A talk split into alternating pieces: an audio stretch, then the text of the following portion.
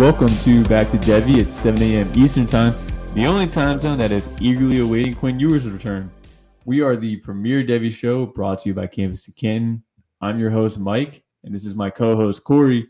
We are officially into conference play. Corey, let's hear some news. Yeah, so first we'll head over to Texas A and M over here and talk about quarterback Max Johnson, who could be out for Texas A and M. Um, they could potentially go back to Haynes King, or maybe we get to see five-star freshman Connor Wegman get some run if we are lucky. Um, but they will be playing Alabama this weekend, so it might not be his best spot for his debut. Maybe you just let King go out there and get slaughtered. Um, but speaking of Alabama, quarterback Bryce Young is day-to-day with that shoulder sprain that knocked him out of the game last week.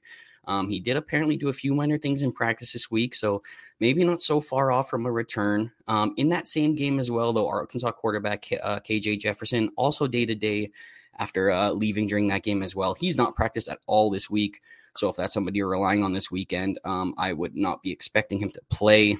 Um, West Virginia heartthrob running back slash tight end C J Donaldson had a pretty serious-looking head injury uh, last week, got carted off in a very scary-looking situation. Um, good news is everything seemed to check out okay. Uh, he got the okay to fly back with the team, but I honestly wouldn't be surprised to see if he's that he's going to be out for a while. Uh, kind of hurts our C two C rosters for sure, but hopefully he gets to return to the field sooner than later. Um, over at Ohio State now, um, running back TreVeyon Henderson was a surprise scratch last week. Um, early reports are saying that he's going to be back this week, so maybe it was kind of a competition thing. They didn't feel like they needed him. Uh, Miyan Williams went off for five touchdowns last week, so uh, that was pretty fun to see. I'm sure Felix is enjoying that one. Um, and we're starting to see a little bit more coaching firings as teams, teams start to get uh, a little bit impatient with the way their teams are going. Um, looking at Wisconsin, Colorado, and Georgia Tech now joining A S U and Nebraska in teams who are all starting to look for a new head coach. Um, that about wraps up the news here for midweek, but uh, make sure you guys are keeping it locked on the C two C podcast feed for everything you guys need to know leading up to week six. All right, let's roll into some week five reactions here. Alabama, who we talk about every week because they're Devy, they're Devy gold mines here. Mm-hmm. The freshman wide receivers, man, Kobe Prentice, Isaiah Bond. Now, Isaiah Bond was someone that we were definitely high on early on. Uh, looks like he's getting some playing time now, dude. We already talked about Kobe Prentice enough. Let's talk a little bit about Isaiah Bond. two for seventy-six. Caught a pretty big bomb there. Thoughts on Isaiah Bond so far? Yeah, like you said, this was a guy that me and you originally liked the most out of this group, probably pretty much. Made a pretty flashy appearance um, where he absolutely just blazed by everybody for, I think, about a fifty, fifty-three-yard gain, something like that. Exploded off the line, was super far from the closest secondary defender by the time he caught the ball. It, it was honestly unreal. Like, that speed just, like, popped up like crazy. This guy got world-class speed. It was littered all over his high school tape, and maybe we thought this guy was going to be one of the more raw wide receivers in this class, but he's already getting the play- playing time early, and he's making a pretty big impact. Um, and the other guy on the other side here with Kobe Prentice actually led the team in receiving with three catches, ninety-two yards, one touchdown. You know, he took that short slant to the, uh, and took it to the house. It was almost reminiscent of a little bit of Odell Beckham with the Giants. Like, that's kind of what it reminded me of when he was doing that on a weekly basis, taking that slant, breaking it off to the house. You know, he's just that guy, that guy you got to want to get the ball in his hands and let him do work. You know, I think it was you actually last week who pointed out, um, or maybe it was a few weeks ago, that Uh, Alabama's closest game this year against Texas, that Kobe actually played a bunch of snaps. And, you know, and here we go again with a tough game. And who did they turn to? It was Kobe Prentice right off the bat. So to me, it seems like they really like this kid. And, and he might be the guy that we should be paying attention to the most in this wide receiver core. No, absolutely. He definitely is. We all know that Jermaine Burton is dead. R I P Pour, I, it's time to pour one out because I was really hoping for that one. I don't know That's what's it. going on with him, but I mean, it's it, he just, it just is who he is at this point. I mean, we've been making excuses for the past couple years now. Every every excuse in the book, and I'm out of excuses, man. Pour one out. I'm with you there. He's athletic, and like, let's say he goes to the draft, he tests well. He's got the Alabama tag. If he gets, let's say, that day two draft capital of like third round, I'm still out. I mean, he's he's been athletic, and he demonstrates he can't separate at a college level. We already knew he's athletic. I'm not going to be surprised come combine when you post some really good numbers. So this is a guy that I am out for Devy. I'm not just out for this year. Like, I am out for Devy. Like, this is it. Like, that's it. I mean, unless he returns next year and he shows he can separate. But if he goes to the next level, I'm, I'm not I'm not in it. But yeah, back to Kobe Prentice here. It, it's just interesting that like these freshmen stick around, right? I, I called that out last week saying that freshmen tend to disappear against conference play. That's the games that really matter. People want to play their vets. Uh, this this core is just kind of depleted. Uh, So we're getting to see these guys uh, for Saban's system that don't really get opportunities. Now, we knew Kobe was going to be sticking around. He demonstrated demonstrated that during the Texas game. But Isaiah Bond is just such a surprise to me because, like you said, uh, just like the freshman guy, dude, he's just athletic and raw. His numbers out of high school really weren't that prolific either. He didn't really put up huge numbers in high school. So it's just really cool seeing him get on the field. Uh, I talk about year one zero a lot. He's on that path now to be a non-zero. I was a little skeptical about if anyone could do this on this court at this point in time. So it looks like it's going to be Isaiah Bond and Kobe Prentice are now the future of the Alabama wide receiver corps. And uh, can't wait. Now let's talk about the guy throwing them the ball this game. Let's talk about Jalen Milroe. He was your, I want to say Q B four for next year's class. Like, yeah. Whoa, whoa, whoa, whoa. Q B, okay, that's, that's, that's too high.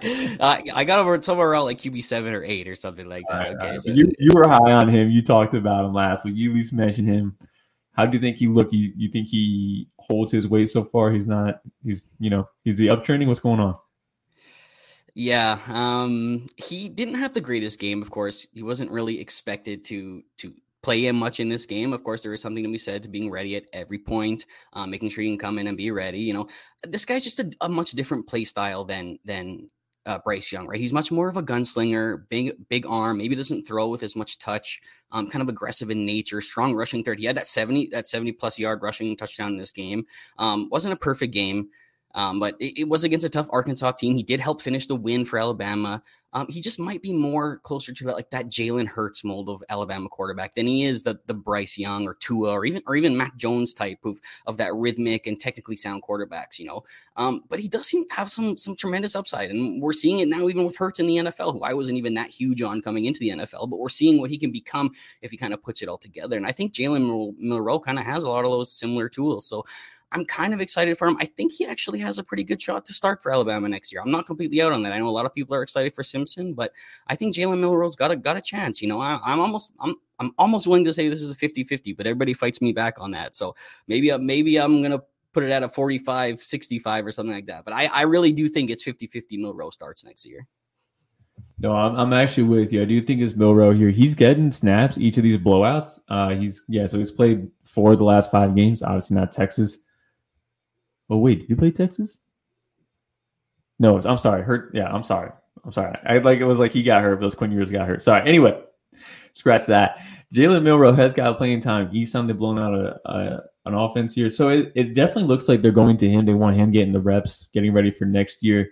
So I'm with you. He's starting next year. I don't know how good he's going to be. I think he he's obviously not as good as Bryce Young. I mean, that's kind of lofty, but as far as like Alabama quarterbacks go, dude, I'm I'm a little nervous. He just doesn't seem comfortable, and he's a backup. So maybe I'm being like unfair, you know, because he's a backup playing with the ones now. Uh, but he definitely has some work to go. But I definitely believe he is in line to start next year. So that's at least interesting. And you can't, I mean, it's really hard to fade Alabama options here. Uh, also, his body type, because I, I care about size and stuff. Six foot two, two twelve. But like when you see like a photo of him on the field, like that guy is like he's built, man. He's Dude like ripped, man. Like I think he someone doesn't... put a tweet a tweet out there recently that he was like the Derrick Henry of quarterbacks or something. like, but which is obviously he's not big enough to be that, but he just looks that ripped. He's a very sculpted human being. You, yeah, you don't see quarterbacks built the way he's built, which was kind of weird to me. Like I like I don't know what to do with this information, but I'm letting you guys know he does not have the typical yeah. Q B build by any chance. So, but yeah, love to see him next year. Let's roll to our next one here. This guy we haven't talked about, but definitely has been mentioned quite a bit in the Devy circles, and that's Dominic Lovett. He is leading the S E C in receiving yards. Now, typically, I could care less about that because, again, non-conference play. But we are now into conference play, and he put up some decent numbers against Georgia and that defense there. Six for like eighty-four, something like that along those lines. Have you, you got any opinions on Dominic Lovett? You got eyes on him? Yeah, he hasn't. He wasn't somebody that I've completely dived into yet. And really, it is kind of surprising from like a typically underwhelming passing offense. I mean, this this offense hasn't had like a leading wide receiver Uh, average five hundred yards since like Drew Lock left in two thousand eighteen, and Lovett's already at four hundred sixty just five games into the season. I mean, he's almost tripled his freshman yardage um, on like the same number of catches he had last year. So I mean, it's it, it's it's it's crazy. It's it's completely unexpected. It wasn't something that I've even been really keeping tabs on until you brought him up to me. I think either last week or a couple of weeks ago, and it, it's just crazy. If anything, we thought this might be Luther Burden because it looks like he was going to be the number one, but uh, Lovett can ter- continues to tear it up. Um, he's a little bit of a smaller guy, right? five ten, one hundred eighty pounds. Um, not, not completely small, but definitely on the smaller side, a little bit of the slender side. But I mean, he's leading a strong conference of players right now in receiving yards. And I mean, speaking of that list, which is a little bit crazy, it's, it's probably a bunch of names you really didn't expect to see at all. You've got Lovett at the top with four sixty. You've got TreVeyon Robinson at Kentucky in second place with three hundred sixty-five. Will Shepard at, at Vandy for three hundred sixty-five. Ra-Ra Thomas at Mississippi State, three hundred fifty-nine. Brock Bowers is at uh, number five here, three hundred forty-two. Jalen Hyatt at Tennessee. Maybe we expect that to be Tillman. He's at three twenty-five.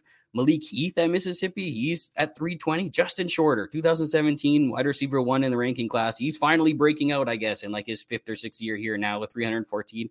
And Antoine Wells at South Carolina at three oh nine at number ten. So this is just like a who's who's list of I don't even know who the hell these guys are. But I mean, it's crazy. I never expected to see all these names up here. Yeah, it's mind-blowing. And I did get a chance to watch one game of his. I did watch that game against Georgia. I thought it was a lot of slants, a lot of just crossing patterns there. I didn't really see a lot of route running there. Um, obviously, he caught the ball, got surefire hands, not a lot of yak, obviously, there. It's a tough defense, though. Uh, but one thing was noticeable, he does not respond well to contact. Obviously, you could have guessed by his size. I mean, he's like, what, a, a nice little five ten, one eighty-seven. So lighter lighter than, than what I would like personally for my receivers. But um, he, he got hit off his routes very easily. And it was just noticeable, too, especially in the secondary. He was very obviously avoiding contacts. I think he knew in his head that that's not his game. And if he kind of, you know, got hit off his route, like that was it. Like he wasn't going to be useful for uh, his quarterback there. But, yeah, he's leading S E C. This is a guy that could get draft capital. But as far as like his skill set goes and what I've seen on tape, I'm not – I'll dive more later because, like I said, I only watched one game. But I'm, I'm not thinking he's going to be a guy that's going to be successful at the next level. He's kind of – I'm, I'm going to give you four guys, Corey. I just need you to rank these four guys. These are guys that I all think are similar play style, similar body types. Zay Flowers, Jacob Cowing. Zay Flowers is number one. Jake, keep going. Jacob Cowing, Brennan, Pre- Brennan Presley of uh, OK State, and then um, Dominic Lovett. Okay, it's definitely Zay at number one. Who's the number? Who's the two you said? Cowing, Jacob Cowing. Cowing. Cowing will be number two. Then I'll put Lovett at three, and then I will put uh, – who was your last guy you said? Presley. Presley, yeah. He hasn't done nothing, right? I mean, he hasn't – No, he's had decent – he's uh, he's getting the targets. He's just kind of just being a slot guy. I mean – Yeah, I mean, yeah. He's not somebody that I'm super huge on. But, yeah, I put Lovett at third on that list. I mean, I think what he's doing in this offense that doesn't usually have this kind of production is definitely noteworthy. It's definitely something we've got to keep at, keep our attention on, um, but not somebody I'm going to be, like, shoving up the rankings anytime soon. Yeah, no, I'm with you. Uh, and again, Dom Lovett, that's twenty twenty-four class. He is a non-zero. I thought that was interesting when I looked him up. I didn't expect that. So he's a non-zero. Uh, but besides that, I think he gets drafted, sure. But he's probably just, you know, a, a wide receiver three on an offense at best at the N F L level. So that's where I am with him. Let's talk about the Bray Bay, bro. The Braelon Allen. Having a disappointing year, man. I mean, he doesn't – we knew he doesn't catch balls, but – uh you worried about him or what's up?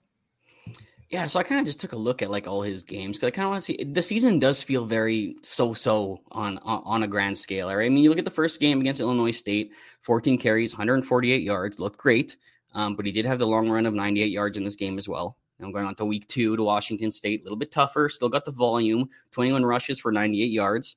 Okay game, not the greatest. New Mexico State in, weeks, in week three, fifteen rushes for eighty-six, but he did have a long of thirty-nine as well.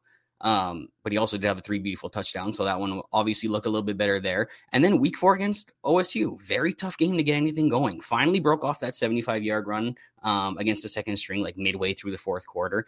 Um, finished with twenty-three carries, one hundred sixty-five yards, and a touchdown. Maybe looks a little bit better on paper. Um, and now last week, eight carries for two yards against Illinois, right? So I I decided to take a look at the whole thing. Now, I know we can't play this game where we take out the one long run because really, like, that's that's part of Braelon's game, right? He He's a big play threat sometimes. But just for just for shits and giggles, I'm going to do it anyways, right?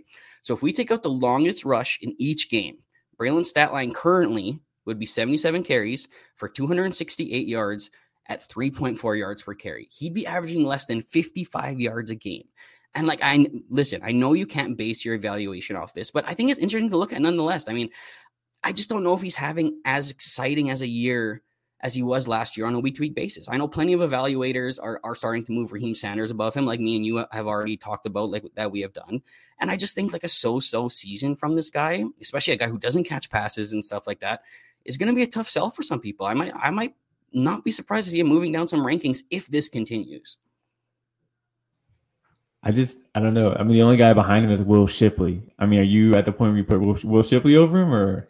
Yeah, I don't, uh, maybe because Will Shipley kind of has that that dynamic receiving ability that might translate a little bit better to the N F L if Braelon is just kind of looking like this two-down banger who doesn't have much else to his game. But right now, I'm still keeping Braelon Allen up there. He's got the size, speed, excitement ratio that I think the N F L is still going to love. Um, but but who knows? There, maybe maybe he does. We still got two years here left too. Somebody could pop up. Who knows? I, I don't know what's going to happen, but it's definitely something noteworthy, at least the way he's starting the season, I think.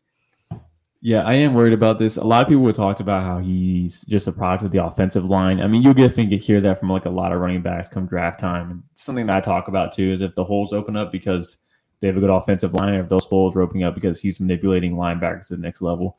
But I am worried about him. I'm with you. Uh, one thing that is interesting though is that he, he has five catches right on the year, five targets. He doesn't have a negative A D O T. Like he's he's getting like a little past the line, a little.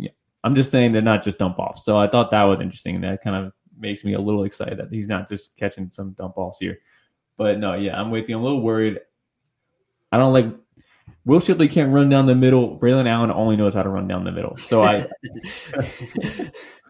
So yeah. I am worried a little bit, not enough to really panic. I don't think I'll ever get to that point. He's going to break off these big runs to make himself look good. It's, that's just who he is as a player. He's just a, one of the more elite thumpers in the league. So, yeah, I mean, even even like not saying that this is the comparison, but even Derrick Henry looks like this on occasion, right? Where he just looks like he's slamming into the line over and over again until he breaks that sixty, seventy yard gain. So, so I mean, it, this might just be the type of player he is. You might have to live with those small gains to get that big gain.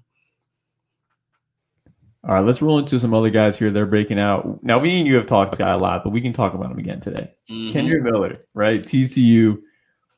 We love him. Are you are you ready to make him like the R B six in the class? Because that's that's really the, the debate on the positions here. It's R B six. Are you are you there yet, or are you where's he at?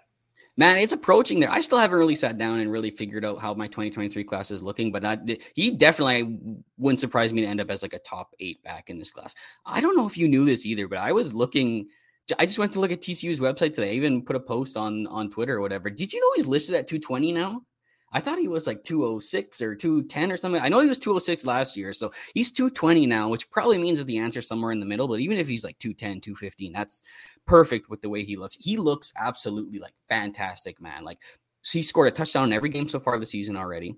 He's really picking up steam over the last two weeks. Last two weeks, his stats, thirty carries, two seventy-eight yards, and three touchdowns, averaging nine point two yards per carry. And man, he just looks awesome doing it. This T C U offense just looks awesome right now, even with Max Duggan at quarterback. Like, the Sonny Dyke system that he brought is really making waves so far for everybody. He's like, this guy is breaking off tackles. He's running through arm tackles. He's sprinting away from trouble. He's using subtle footwork that we were talking about. He's spinning away. He, he had that nasty dead leg for a long touchdown in week one. I mean, the dude is just really impressing me, even in a timeshare in T C U. He's keeping that efficiency that he had last year, which is what we were kind of worried about going on. And and really, it's been a career-long thing. The guy's averaging like over seven yards per carry for his career. I mean, I, this guy's going to be a, a big climber in this class.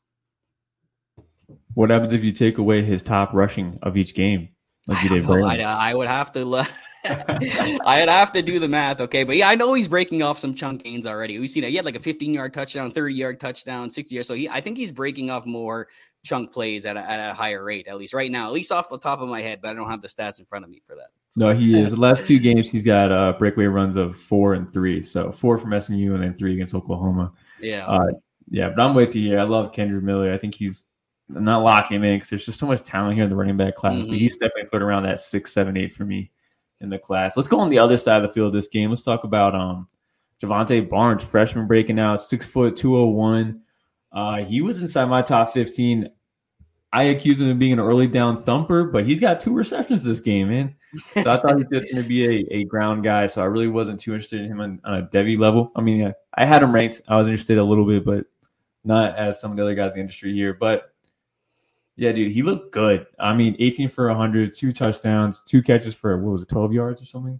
Yeah, fourteen yards or something like that. fourteen, so, yeah, twenty yeah, touches on the day. So yeah, so it's the last two weeks, well, week three and week five, thirteen attempts and eighteen attempts. It seems to be his, well, not his backfield, but he seems to be increased workload here. I'm actually, I'm just thinking about this now. I haven't looked, but is Eric Gray losing touches to this guy? Well, no, like Marcus Major has been out. He's with injury. He looks like he's going to continue to be out. And Eric Gray actually got a little bit banged up uh, last week. So uh, J- Barnes stepped into the major role last week. And then this week, he even got a little bit more increased workload because Eric Gray got a little bit banged up through the game. He, apparently, Eric Gray is going to be a, okay. Um, so we'll probably continue to see a little bit of a split workload. But he could take over that Marcus Major role that was – that was yielding a little bit of results early in the season. So, I mean, I wouldn't be surprised to see him get some more run while these guys are battling through some stuff. So, yeah, I love it. He hasn't been breaking off any big chunk runs here, and that we're talking about that a lot. But uh, he's a guy here that's definitely rising on my boards. Uh, wasn't too low before, but, you know, someone that I probably wrote off a little too soon, so shame on me for that. But love it. Yeah, he uh, looks good, and that, and that's a big that's a big shout out to our Sooner aficionado there, uh, Nate Marquise as well, who's been talking about him since the offseason. Says that, that, that all of Oklahoma has been buzzing about this guy all offseason, so it's nice to see that momentum is kind of carrying over into the season now. Yeah, you love when when they're not lying to you and hyping up guys and just to let you know. But uh, let's talk about Judkins though, a guy that did get a lot of hype, also not letting us down. He's getting more carries than Evans, right? Uh, Evans got a little banged up here. Seems to be the story of his collegiate career is that he's banged up and doesn't want to take the full workload here. I mean, do we see this at the next level? Is this going to be a guy that we're going to be constantly hyping up again, and he's just not going to play like the full season? Like, what? What do you think? You what are your mind at in this backfield? Yeah, like Evans' playing time was even kind of weird at T C U, right? He always kind of had been battling something, or sometimes I wonder if it's something he wants himself. Is he trying to save himself for the N F L? Oh, I got my touchdown today. Let the other guys play. Let the young guys play, something like that. I don't know if that's kind of his thing, because when he runs, he looks so freaking incredible. It doesn't look like he's hampered by anything. So I can't really put my finger on what's going on, if he's just trying to save himself or if he is dealing with a little bit of banged up and he just doesn't want to hurt himself anyway. So let the kid get some run. He's doing really well. And man, he looks, he looks freaking awesome right now. I mean, uh, tight game in this one, and, and Judkins still got more carries than Evans. I think he hit twenty-two point five miles per hour, according to recruiting, uh, recruiting analytics this week. So, I mean, he's, he's hitting crazy speeds right now. And, and recruiting analytics, by the way, probably smiling from ear to ear right now, because this breakout with this breakout, because they had Judkins as their number one ranked back this offseason. I think athletically, I don't think overall, but I think from an athletic point of view, they had him ranked as their number one backs this offseason. So I got to give some big props to them for kind of pointing him out early. He wasn't ranked super highly in this class um, from the, from uh, all the big recruiting sites. So it was nice to see that they pinpointed this guy, and it's, it's showing up on the field, man. He looks dynamic. He looks awesome. Like, clearly a top five running back in this class for me. I can't really add anything to that. I can't agree more with that. Obviously, I, I love it. Zach Evans here. He was banged up, so like this game was kind of a poor showing for him. It's nine for twenty-four and one. Like, I don't know. I'm kind of just writing that one off. Like, it's fine. Like, he got yeah, hurt. Yeah. Judkins was getting it done. He's going to rest up. He's not going to hurt himself further or hurt his draft stock. I do want to say this though. Ole Miss. Like, do you think they're just gonna they're gonna transition to a run-first offense? I mean, is that what you think their future is as a program? I mean, it's possible. And they always use multiple guys. I mean, when you, when you were looking at Snoop Connor and Jerry and Ely and uh, Henry Parrish was there for a while too. And they constantly use all these guys, and they all look good at different times. I don't think Jackson Dart has looked as good as we had all hoped. Even Trigg isn't having the biggest se- um the, the tight end there, Michael Trigg, isn't having the biggest season that we all hope. So maybe they're just turning to what's working, and what's working is a running team right now. So seeing them transition into that wouldn't surprise me at all. All right, let's roll into Xavier Worthy here. He's had kind of a roller coaster year so far. I mean, disappointing opener, two for twenty-four against Monroe, but he picks it up here against West Virginia, seven for one nineteen and two. You worried about his long-term development? This is kind of a, with N I L, this is becoming a hotbed of talent. I mean, we haven't really considered Texas much of a Devy asset up until recently. What are your thoughts on Xavier Worthy here? He's, he's still still top. What's what's going on? Yeah, I think this game was actually a big vote of confidence for me personally. Um, uh, it was kind of the reason I wanted to put him on the sheet too, because I think the biggest thing with Xavier Worthy that a lot of people were complaining about um, coming off of his freshman year was, one, his size, of course, which is We haven't seen anything done with that now, so we have to just put that to the side for now. And number two was his hands. Now, he was only credited with three drops last year, according to P F F, um, but he was a guy who typically let the ball come into his body a lot last year, more than people wanted to see, enough that it was noteworthy for a lot of people to mention it. You know, he didn't always attack the ball at, at the highest point or catch point. This week, back of the end zone, he made an absolutely sensational grab. Um, I think the ball even got tipped by a defender. He had to really concentrate. He was in between two defenders himself, and he had to focus on grabbing that ball, bringing it in. He was falling backwards towards the back of the end zone, still had the awareness to get the feet down, hold the ball, complete the catch. I mean, for me, it was just one of those moments where you just kind of sit and say to yourself, okay, like, okay, he might be putting it together as as that asset we want to see. And now we're hearing that Quinn Ewers could be starting this this weekend, maybe. Um, so I'm I'm excited to see that connection together. And I, I think this was a step in the right direction for him after kind of a so-so start to the season. I do have to bring this up, though, about him, because I, I give a lot of uh, heat towards Marvin Mims. I always talk about how he's just a deep threat guy. He's kind of undersized. It's been a similar story for Xavier Worthy now. Xavier Worthy did that as a freshman. And so my concern was going into his second year, is this like what he is as a player, just a down the field threat, like just a field stretcher. And he's just locked into that role. And, you know, I talk about role players. I, unless you're like elite at that role, like I could probably care less about you as a Devy asset. This is a concern for my Corey. It really is. I mean, he's got most of his targets are past ten yards out. I mean, he's got a lot of deep threats here too. So I, I'm worried about being a versatile asset at his size too. Like he's, it just seems to be like that's his role. So I, I do want to just bring up that that's a, that's a concern of mine. Are you, are you the same mindset or? Uh, yeah, I think early on that they're kind of just using his strength, his strengths for him in a sense, right? And that speed is probably his biggest strength. Um, one of my comparisons right now that I make, I've seen a couple people make it as well, is Will Fuller. That's that's the comparison I have. The size is very similar, and I think the ro- the style is very similar. I know we saw Will Fuller kind of with Deshaun Watson early in the season sometimes kind of break into like those eight-catch games, nine-catch games where he was used a little bit more dynamically, but I really do think that's the kind of player Xavier Worthy's going to be. He might, he might be more like a Deshaun Jackson on the next level, someone who is a big yards-per-catch type guy. Um, that maybe doesn't do a lot of all the underneath stuff, but I think you got to use that speed, man, and the N F L loves that damn speed. They're certainly using a lot of like screen game stuff here. I just want to let you know this though. On balls past the line of scrimmage, his catch rate is thirty-eight point five percent. I mean, he's seeing twenty-six targets for ten catches so far. I mean, I mean there's some there's some real red flags here when you look yeah, at his receiving. And like, like I said, this was a step in the right direction. I don't think I don't think all the problems are fixed. Like I like I said, the hands have been pointed out as a problem. Um, in the past already, but I, I really do think this was a step in the right. It was nice to see that concentration in that back of the end zone like that. Um, but yeah, we still have to see a little bit more from him, um, especially that catch rate come up a little bit. It's not as bad as as your boy Dontavian Wicks over there. I was about to bring him up too. Though, not worth him. uh, it's not as bad as him, but it's uh, it's definitely noteworthy. All right.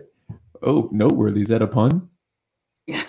Okay, we're moving on. We're moving on. Let's talk about Jalen Daniels here. Is he a Devy asset? Last night you went into the Slack here at Camp Scan and you said Jalen Daniels compares well to Tyrod Taylor. And I immediately came on and said, you just killed the chat for the day. Oh, yeah, yeah. Thanks for that. I mean, I, well, whatever, man. Jalen Daniels has, has absolutely been killing it right now to start the season, like especially for my C two C teams. You know, really fun player to watch, uh, really exciting. I do see some of that Tyrod Taylor. And I mean, it's a similar size, uh, six one, two hundred fifty pounds. He's got that dual threat ability. Um, even though he was actually a pro-style quarterback as a prospect, which I was kind of surprised at, um, but he's clearly got some quicks to him. They design a lot of runs for him. He gets upfield in a hurry, um, has good open field vision as a runner. Um, but the thing that really popped out for me this year is the arm talent.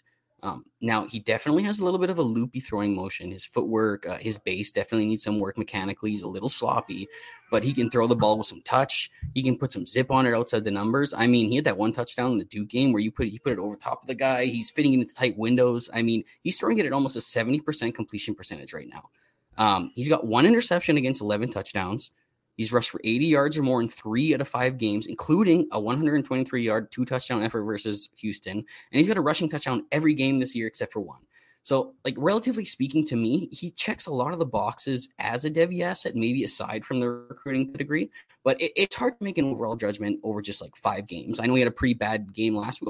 I wouldn't say bad. He just didn't do a whole lot, even though he still led them to a victory against a tough Iowa State defense. Um, but I just really want to see how this year continues to go for him. You know, I, like I said, when I sat down and looked at him, I, I saw Tyrod Taylor, who, who's had his moments in the in the N F L when he left Baltimore and started for those couple of years. I see a lot of similarities there. So I'm excited to have on my C two C teams, and I'm really excited to see how this year continues to go for him. He actually is a really fun prospect to look at here. He he's on the smaller side for me. I care about size. It's six foot two, fifteen. Those guys that are smaller need to have like elite rushing upside.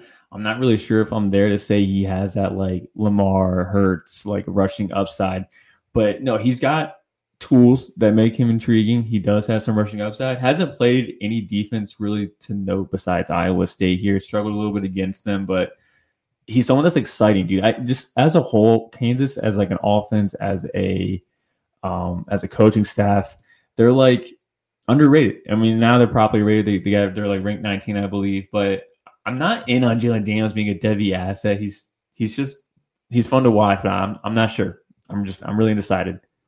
Yeah, I think I think right now he's just fun, and he's a guy that we kind of have keep eyes on. He's he's breaking out, and it's a class that we're looking for a couple more guys to kind of to kind of put in that list. And he might be one of those guys. I could also see him staying for another year anyways to kind of refine that that that throwing ability, refine some of those loopy uh, mechanics that I see. But yeah, he's a fun player, man. Um, and you know, I just want to keep moving on. You know, speaking of fun players, um, looking at a, a team that maybe we don't talk about too much for Devi aspects, okay? But I'm going to look at, at at U T S A, okay? This is a pretty freaking fun team. Um, you've got quarterback Frank Harris, who's another dual threat, do-it-all quarterback.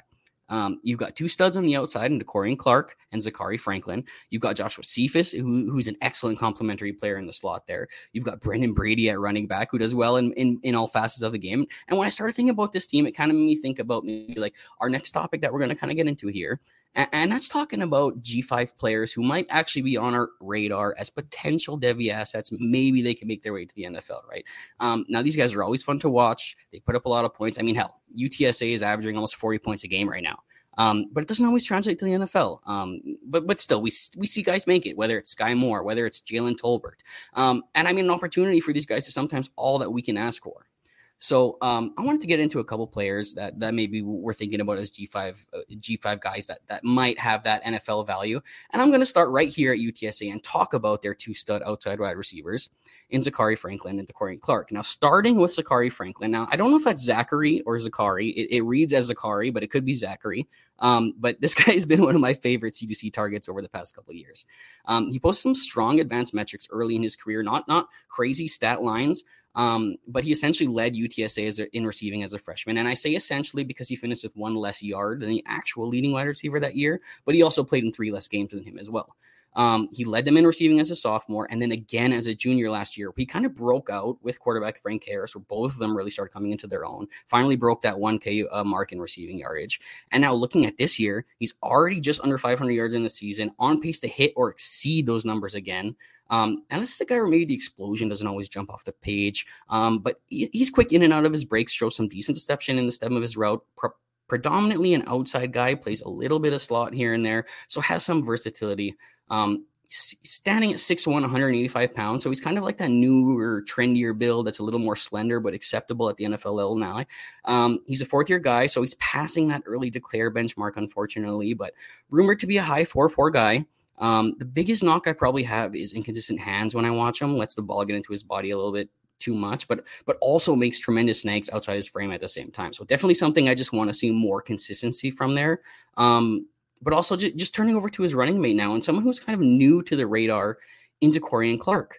Um, this guy had a little bit of a better pedigree, a three-star prospect, um, even had some interest from Baylor at one point, but ultimately landed with U T S A. This guy's six foot two, two hundred ten pounds, um, had pretty limited production through his first two seasons over there, but quietly had a fifty-two catch, seven hundred fifty-five yard, seven touchdown season as a junior. That was kind of shadowed by Franklin's big year last year, but he was somebody that could have been on the radar if you were paying attention. But this year, Clark is actually the one who's leading the team in receiving with just under six hundred yards. He brings more of that prototypical X size. Um, I even noticed a little bit of a release package with him, some patience moves, some nice footwork, um, some strong catches in traffic, diving out in the end zone, laying out for those tough catches. So, I mean, There's a there's a chance I could be starting to get a little bit more excited about Clark, but I really think both of these guys um, might make their way to the N F L. And I think that one of them might even end up like the Romeo Doubs, Jalen Tolbert of this twenty twenty-three class. Yes, Jalen Tolbert, the success story so far. Hey, he got the draft capital. Give the guy a chance, okay? Give him a chance. All Sometimes right. That's all we need. No, so I see Corey here driving his De'Corian and back to Debbie. Oh, good pun, so, good pun. I'm going to go take the ride over to U A B. I'm going to talk about that's Dwayne gonna, McBride. That's going to be the show. That's going to be the show name. Yeah. I'm going to I'm gonna talk about Dwayne McBride. He's only played three games this year so far, and he's almost, he's almost had five hundred rushing yards on the ground between three games. So it's he's breaking off chunk yardage. He's he's a he's a thumper. He's an early down thumper who's got some wiggle to him, some good open field elusiveness. He has great size. He's not really a pass catcher. He's got two targets on the year, no catches. I mean, again, only three games. Hopefully that improves, but he's a player that I think can get that early day three draft capital, not day two. He's G five, let's be real here. But I, I think he can find himself in the committee. Um, and he finds himself in one of those situations where he's just got a really thin depth chart in front of him. He might be somebody I might take a little earlier in my rookie drafts. So I, I like Dwayne McBride here. Had a terrible start last year, a legendarily terrible start. I'll never forget it. Mm-hmm. Um, but uh, he, he ended well, and he, and he seems to be continuing the same thing. I mean, seventy-six for four ninety-five and six touchdowns, three fumbles again, man. I don't know what this guy's problem is in not securing the ball early in the season, but like that's his thing. So anyway, uh, six point five yards per attempt, and he's got five yards after contact. I mean, and twenty-one missed tackles forced on seventy-six attempts. I mean, he's got this guy definitely has the chops to be an early down back at the next level. So I, I like Dwayne McBride here. And I do like Corey's De'Corian. I didn't really uh, comment on that, but I, I like his calls. Those guys have – De'Corian has great hands, dude. I I, mm-hmm. I should have said earlier. I love his hands. So who you got next?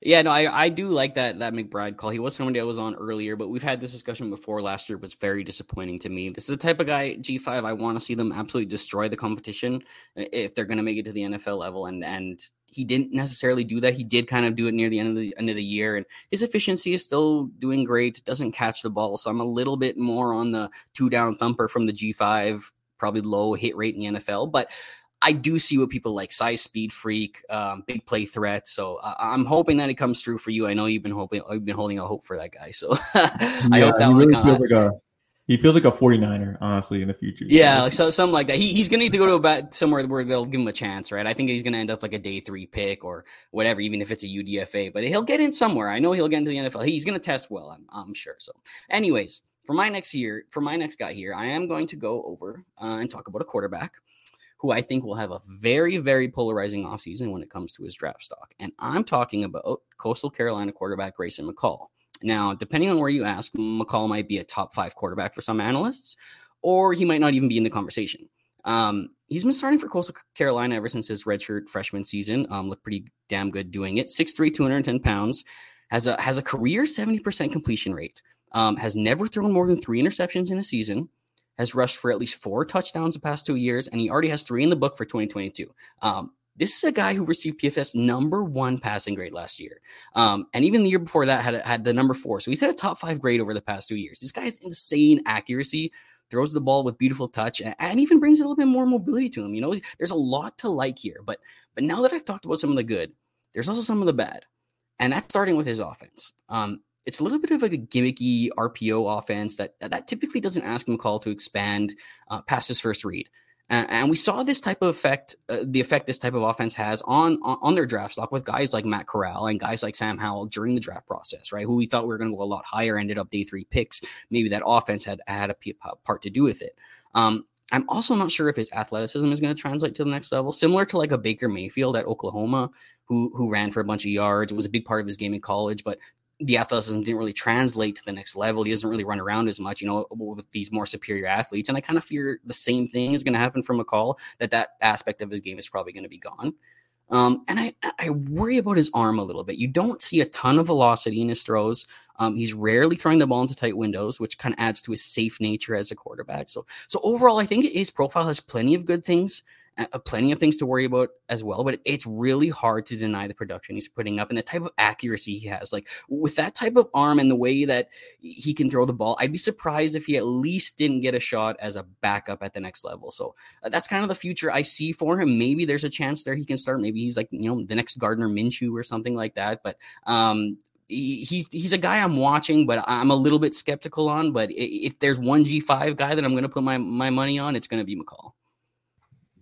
All right, next guy up for me here is going to be Rashee Rice. Um, I don't know. I got to pause. You said McCall is going to be your G five quarterback. You got to pick. What's that? Yeah. Did Seth Hennigan die? Like, what's going on? Why would I? Why does it have to be Seth Hennigan? McCall is a more advanced passer than Hennigan right now. I hate that. We'll talk about this. I'm in my office. Okay. Okay. We'll talk right, later. Let's talk about Rashee Rice. I talked about him last week. Not really going to say much different here. S M U puts in N F L talent into the N F L. They're pretty consistent. I'm actually going to lump in two guys here. But uh, so he plays tonight, coming off a bye week. Can't wait to see him against U S U C F here. Um, he's had over three of his four games go over one hundred thirty yards. I mean, he's dominating. That's what you love to see. He's got good size. Uh, I'm hoping I get to watch him live now on T V. I'm worried about what type of receiver he is, if he's a jump ball guy or what, because when you watch his tape, it's like, it looks like he doesn't really get separation too much. He does get, he does draw a lot of fouls, which I, I hope to figure out how he does that, but he, he catches balls, he draws fouls. He's definitely the focal point of a passing defense, of a secondary of a defense. So it's, it's, it's a guy that's putting up numbers. I like his size. I hope the athletics measure up with it. I'm going to be looking, I'm going to be looking more for what type of receiver he is from closer to draft time. And we'll talk about his teammate here, Dylan Gofney. I talked about him a lot earlier in the uh, off season. Um, not really a hit, but S M U always draws in these, these uh, transfers. So you got like six years coming from Rice. Like, man, I hate this COVID year. Let me let the, let the young guys get up in there. So Gofney is having less involvement than I would think he was so far this year. I'm hoping he gets more opportunity, like come halfway through. Maybe some injuries happen and we can see more of Dylan Gofney. But S M U is the one consistent contributor in making Debbie assets at the wide receiver position. They don't get a lot of commits. Dylan Gofney with one of their higher rated commits they've had in a long time. So I'm, I'm, he's also, you know, a retaining piece. So he's got some retention to him. He knows the system. So he gets on the field probably next year a lot more. I really thought it would be this year, but Dylan Gofney, man, that's that's my guy. Yeah, and going back to Rush to Rashee Rice there, I mean, uh, me and Brandon Lejeune from the Devi Dashboard, we did a, a film review on him. I urge you to go check it out on on YouTube if any of you guys haven't seen it yet. But uh, I actually came away pretty impressed with him. We were looking at his, his last year uh, when we were looking at this film review, and he's got some savviness in his route running. He gets a little bit of separation, got some got some decent hands to him. And, and the one thing that I do love about him is after we did that, um, he's actually been messaging with, with Brandon Lejeune, like saying like, oh, did you see my game? Did you, uh, did you see some, some, uh, improvement? Did you see whatever? So you can tell this kid like just wants to get better. And that just makes him an easy guy to root for, right? This is a guy that you just want to see succeed at the next level. When he's that down to earth, he's going to talk to us, just tape heads over here. Nobody's, you know, so I love that about the kid. So I'm, I'm in his pocket as well. I, I hope that, uh, we see him playing on Sundays. Um, but for my next guy here, I'm also going to talk about a wide receiver, and I'm going to head over to Old Dominion, and I'm going to talk about a wide receiver who's currently leading the nation in receiving yards, and that's Allie Jennings. Um, this guy was a three-star recruit in two thousand nineteen who actually got signed on with Western Virginia, and believe it or not, was not a year one zero there either. Um, finished the year with nine receptions for one hundred ninety-two yards and a touchdown in nine games. Um, unfortunately, he didn't really see the increase that we were hoping for the next year, though. He only followed it up with forty-eight yards and a touchdown in five games. Um, ended up transferring down to Old Dominion, and it started off a little bit slowly at the beginning of the year last year. Uh, only averaged two point five yard or catches and thirty-five yards through his first six games with the Monarchs. Um, now, down the stretch, though, he blew up once he kind of really found his footing, averaging six point five catches and one hundred twenty-two yards per game over the final seven games of the season. Um, now, if you haven't been paying attention this year, he's already starting the year on fire. Currently leads the nation in receiving yards, averaging a hefty twenty-one point five yards per catch, posting an elite four point three, four point two three yards per team pass attempt, and currently has the highest dominator rating in the class. to me, this all kind of reads like he's clearly a step above the competition he's playing with right now. Um, he might just have the skills that are going to transfer to the Sundays. And, you know, if he can get that attention on Old Dominion, I wouldn't be surprised to see him playing on Sundays. If he, maybe he's going to get that se- that Senior Bowl stock. Who knows? I, I'm not. This is just a guy that's clearly playing above his talent level right now and somebody that I think we need to keep our eyes on. My next guy is going to be Elijah Spencer from Charlotte. This is a guy that I uh, talked about a little bit in the offseason, not, not on this podcast. I just talked about him on Twitter. Some of my colleagues here. Elijah Spencer had a really decent uh, true freshman season. He's six foot one, one ninety-three. I don't think I think he's unranked as a recruit, so absolutely no pedigree there. But as a freshman, twenty-eight for three seventy-nine and six touchdowns. So he was looked for in the end zone, looked early, got on the field. I want to say he was like the wide receiver four last year, maybe five for this offense. Uh, this year is expected to be the three, but he's looking to be like a one A, one B role right now. It's not a good team by any stretch of the meaning, but if you ignore his terrible week zero where he went two catches out of six targets for eighteen and zero, he also had like two egregious drops. But if you ignore that, the next five weeks, he saw over ninety-five receiving yards four out of five times. End zone three times in a row the last couple weeks. Uh, games against Power five defenses against Maryland week two. Four for ninety-eight and zero. Week four against South Carolina, five for fifty-nine and one.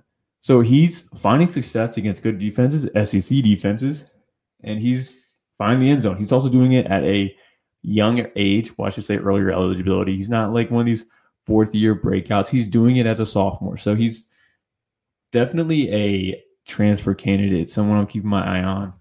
And somebody I'm excited about, because with these like G five guys, like, yeah, I mean, as a senior, you're, you're supposed to dominate your league. I mean, you're supposed to, you're a senior. But he's doing this as a sophomore. So he's someone that seems to be on track for probably about one thousand, maybe eleven hundred receiving yards and a good amount of touchdowns too. So keep your eye on him. He's got great size. I hope to be able to watch some more film on him, but someone that's definitely popping off stat page. I've kept my eye on since his freshman year. Yeah, and the thing I kind of like about your selections here is uh, there's kind of some trends going on here, right? When I'm looking at his selections, he, he's got young guys who can still possibly hit that early breakout, um, can still early, hit that early declare, right? So I, I kind of like that about them. And I'm kind of talking about these older guys, these fourth-year guys, these fifth-year guys, and I'm even going to move even deeper now, right? I mean, the one trend with my selections here is a lot of these guys were well-respected re- recruits and maybe even were at a Power five pro- uh, program at some point, and for whatever reason, either transferred down, ended up in a lower competition due, due to lower circumstances, right? So my next selection here is a guy who, who is no different than what I just said, um, but he's blowing up in place of Rasheen Ali right now over at Marshall, and that's Kalen LeBourne.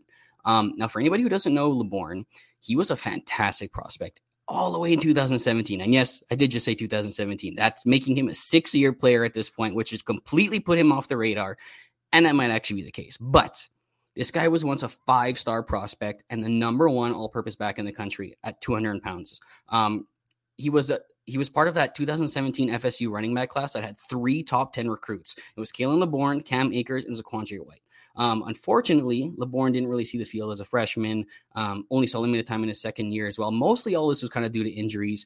And then right before the twenty twenty season, he was dismissed from the team entirely due to some disciplinary off-field stuff, um, ended up sitting out the twenty season. Um, he did reportedly try to go to the JUCO route in twenty-one, um, but didn't seem to record any stats, or maybe just didn't actually go through with it. Um, I know he ended up actually getting his degree that year, focused on school instead during that twenty-one se- uh, that twenty twenty-one year. And then he ended up transferring to Marshall for the beginning of this twenty twenty-two season. Now, I'm sure he didn't really expect that Rasheen Ali, who was a workhorse for Marshall last year, I think totaled over seventeen hundred scrimmage yards, over twenty-four touchdowns for them last year. I don't think he expected him to be unavailable to start the season, but it definitely gave LeBourne the chance that he's kind of been waiting for all this time, right? In five games into the season, LeBourne has already rushed for over seven hundred thirty yards. He's gone over one hundred rushing yards in every game this season and has gone over one hundred fifty in three out of five. He's averaging five point five yards per carry and already has eight touchdowns on the season.